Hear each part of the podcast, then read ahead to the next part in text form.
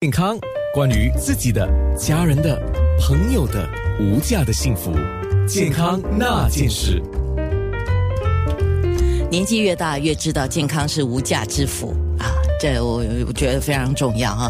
今天我们做的健康那件事这件事情，我也不是第一次谈，但是我觉得作为一个媒体，我们有这个社会责任呐，普及教育非常重要。很多人认为自己年纪大了，一定。怎么样？怎么样怎么样？一定怎么样？怎么样不一定？当然，它可能就是因为我们的生理机能或病理机能，它会产生一个衰退的现象。但是你可以延缓，或者你可以补救啊！现在的医学科技这么发达。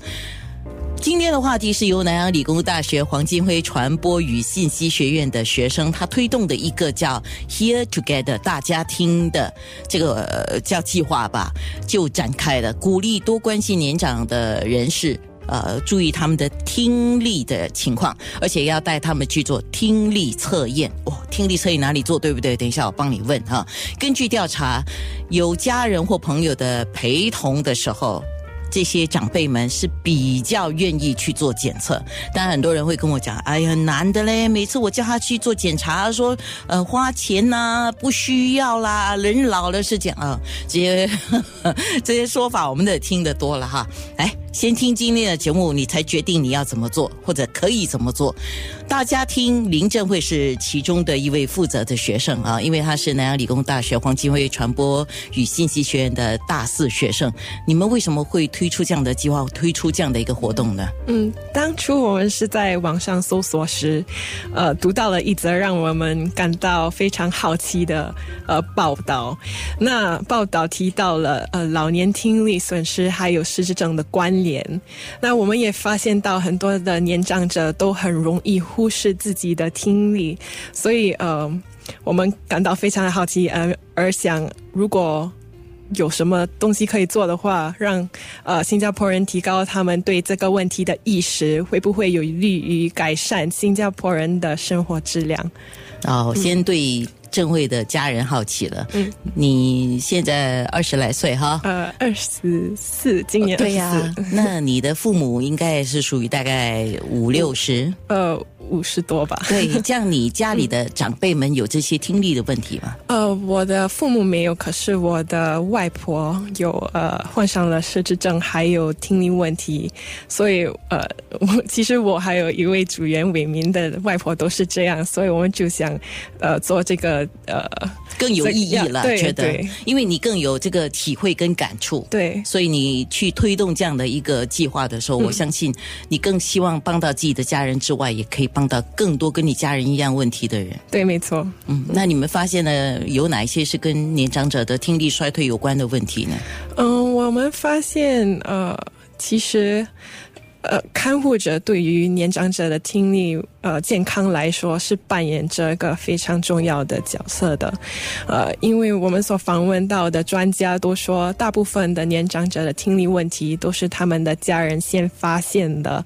那呃，如果年长者有去过还是做过一个听力检查的话，也是呃，通常是看护者先鼓励他们去的。嗯，所以你们觉得是家人扮演了一定。非常可以说是非常重要的角色了。对，好，那你们调查了多少人？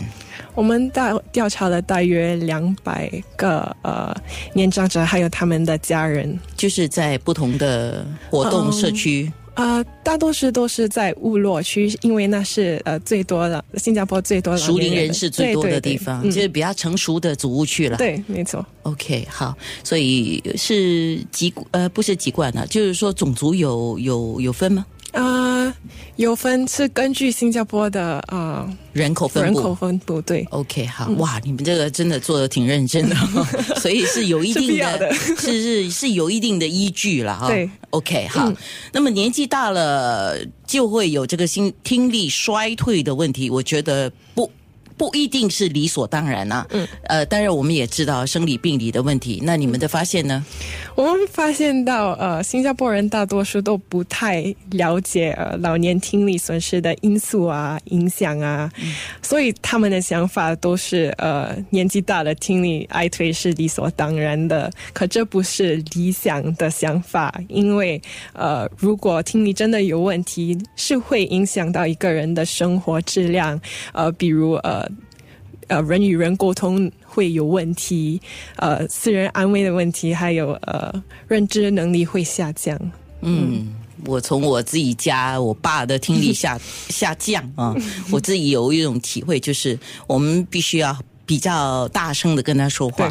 那有时候跟他说一遍，他好像听得不是很清楚，然后你再说第二遍，他好像也没有听到，于是你就不知不觉的，或者下意识，或者是刻意的，你就会把声量提得很大，因为你觉得他听不到，你就听听不到，我就大声嘛。对，结果当你提高声音的时候是不好听的，那个语气里面有不耐烦、有急躁、有各种不同的因素在里面。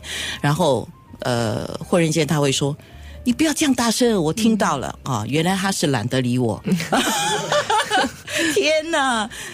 嗯，这些都是会造成沟通问题，所以我们等一下多说一点。健康那件事。